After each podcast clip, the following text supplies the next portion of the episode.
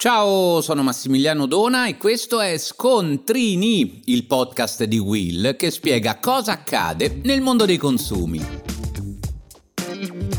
Oggi parliamo del gioco delle carte e cosa c'entrano i consumatori? Chi mi segue sui social sa che sono un appassionato di cartelli e spesso i consumatori mi chiedono se è legittimo quel cartello che troviamo esposto al bar che per l'appunto vieta il gioco delle carte. E allora è legale giocare a carte al bar? Quante volte ci sarà capitato di vedere, soprattutto nei piccoli bar di paese, persone intente a trascorrere il tempo con le carte? Oggi però succede un po' ovunque dai bar universitari al chiosco dello stabilimento balneare. Non è un argomento che ha a che fare con la libertà di ciascuno di passare il tempo come vuole, bensì con la legge, perché forse non tutti sanno, ma proprio le norme disciplinano il gioco delle carte, quando questo diventa gioco d'azzardo, per il quale è previsto un generale divieto salvo le previste autorizzazioni governative. Insomma, il gioco è un'esclusiva dello Stato. Ma torniamo al bar. In linea di massima nulla vieta di poter giocare a carte nei bar o in qualsiasi altro pubblico esercizio analogo,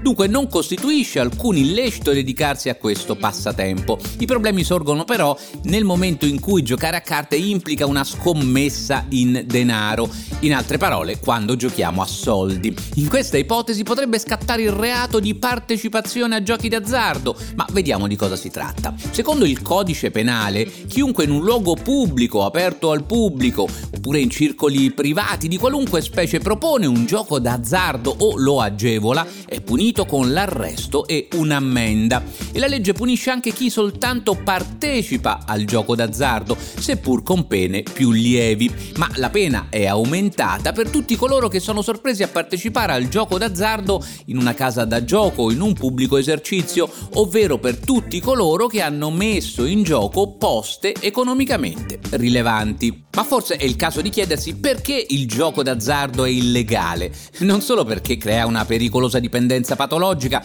ma anche a tutela dell'ordine pubblico, perché si ritiene che la pratica di queste attività possa essere fonte di disordini e reati. Per questi motivi il gioco d'azzardo è proibito, o meglio è regolamentato in modo tale che possa essere praticato, come abbiamo detto, soltanto quando lo autorizza lo Stato. Dobbiamo chiederci a questo punto quando un gioco può definirsi d'azzardo. È la legge stessa a dircelo. Sono d'azzardo quei giochi nei quali, ricorrendo il fine di lucro, la vincita o la perdita è esclusivamente o quasi esclusivamente rimessa a fattori di aleatorietà. Insomma, giocare a carte nei bar è reato quando il gioco praticato può essere definito d'azzardo, cioè quando si tratta di un gioco rimesso alla fortuna più che all'abilità. Ma è fondamentale che vi sia anche il fine di lucro, cioè che il gioco sia finalizzato a guadagnare qualcosa. In assenza di denaro non potrà mai parlarsi di gioco d'azzardo e dunque sarà sempre possibile giocare a carte nei bar.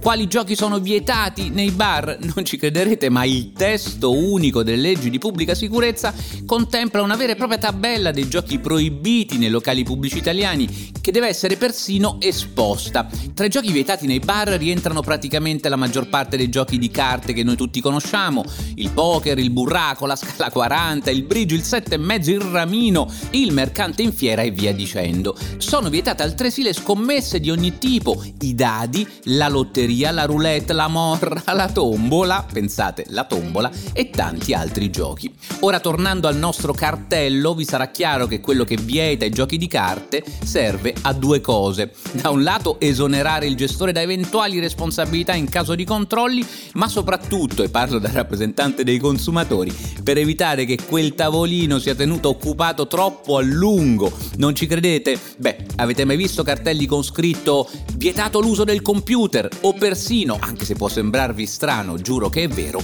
vietato leggere i libri al tavolo. Che valenza hanno questi cartelli? È ovvio che l'esercente può stabilire le regole di condotta nel suo locale, che lo ricordo è un posto privato, seppur aperto al pubblico, ma il consumatore è altrettanto libero di andare altrove. Poi non lamentiamoci se i bar di quartiere perdono terreno davanti alle grandi catene che ci ospitano anche solo per lavorare o una riunione di lavoro. E voi, lo sapevate? Per oggi da Massimiliano Dona è tutto, ma per non perdere gli altri episodi di Scontrini, clicca il tasto segui e attiva la campanellina.